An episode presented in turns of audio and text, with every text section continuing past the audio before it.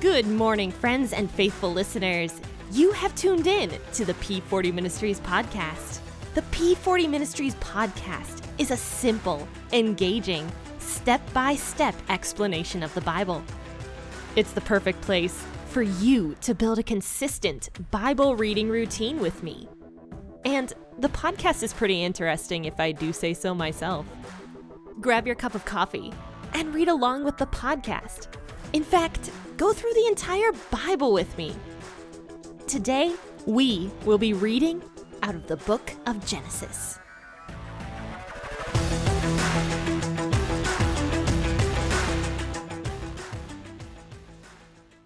Well, that is certainly an intro that is going to wake everybody up, isn't it? I was getting really, really tired of my old intro. I really liked it, but also I was tired of the track and tired of my voice and tired of all sorts of things. So I really wanted to record a new intro. And I was looking for tracks to put behind my voice, and I didn't know exactly what I wanted. So let me just tell you the story real quick. I was looking online, I found that track, the one I played at the beginning there. I was like, this is so cool. This is great. This is exactly what my podcast needs. So I sent a sample of the track before I purchased it to my husband and my husband's family, and then my parents and then my sister. And every single one of them were like, no, no, Jen, that is not going to work for your podcast. You do not have an announcer sort of voice. And I was like, You're wrong. This is going to sound so cool. This is exactly what it needs. So I purchased the track and I found out that they were right. I do not have an announcer sort of voice, and I never should have wasted my money on that track, but I have to use it, and I'm really sorry, guys. I have to use it because I purchased it, and I can't really let them know that they're right. And. but I will record another one soon. But today we are in Genesis chapter 29, verses 1 through 14. So grab your Bible and your cup of coffee. Let's go ahead and start reading these verses. I am going to be reading out of the Living Bible Translation, or the TLB, this morning. Jacob traveled on, finally arriving in the land of the east. He saw in the distance three flocks of sheep lying beside a well in an open field, waiting to be watered. But a heavy stone covered the mouth of the well. The custom was that the stone was not removed until all the flocks were there. After watering them, the stone was rolled back over the mouth of the well again. Jacob went over to the shepherds and asked them where they lived. At Haran, they said. Do you know a fellow there named Laban, the son of Nahor? We sure do. How is he? He's well and prosperous. Look, here comes his daughter Rachel with the sheep. Why don't you water the flock so they can get back to grazing? Jacob asked. They'll be hungry if you stop so early in the day.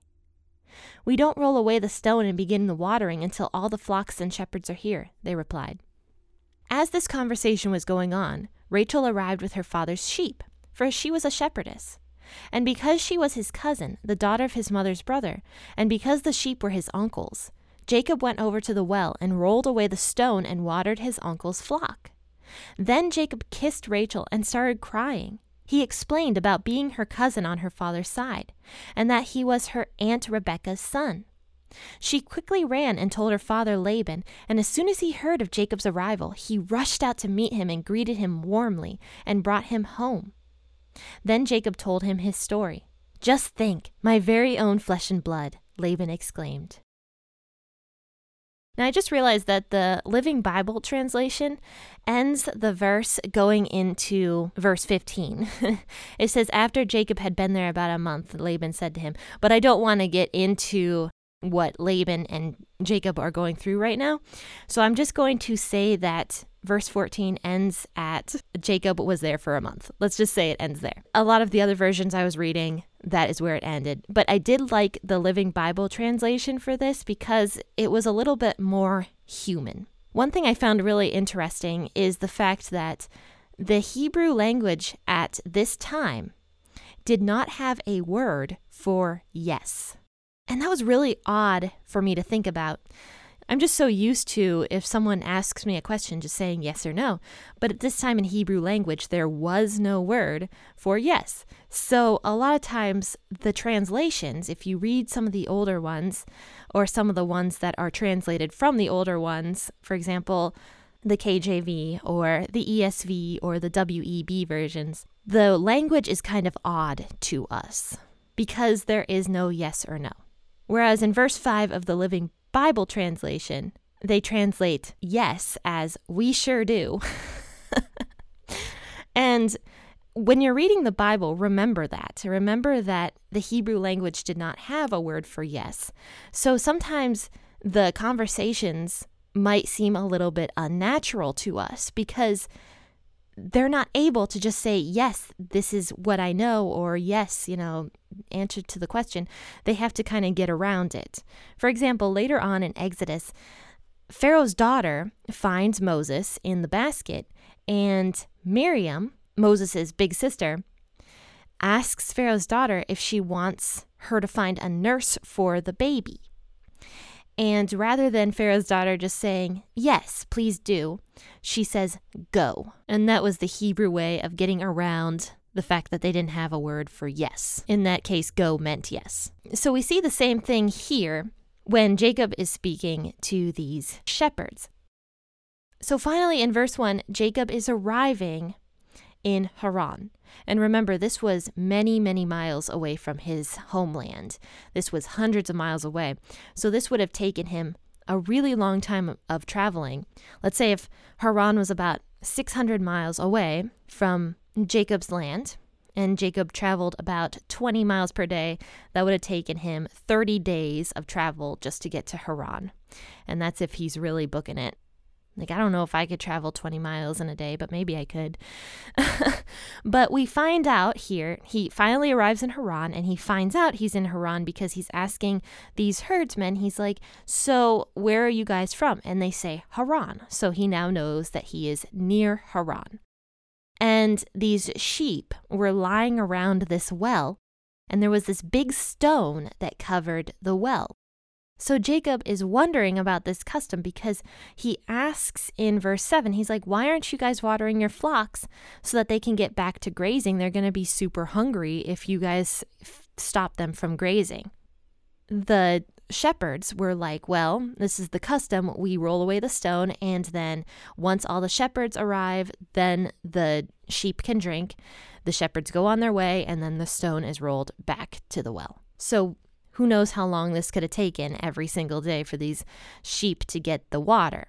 And then Jacob asks the shepherds, Do you guys know of this guy named Laban? And the shepherds are like, Yeah, we know him. He is alive and well. And actually, his daughter, Rachel, is now coming. She's over there in the distance. She's coming with her flocks of sheep, and she is a shepherdess. Jacob sees Rachel coming, realizes that it's his cousin, and also that she's kind of pretty.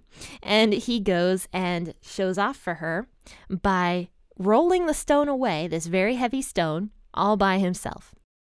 Now, many people believe that Jacob almost had these superhuman, strong powers, but there's a lot of reasons that I personally believe that is not the case. First off, he was a man, he was not a superhero.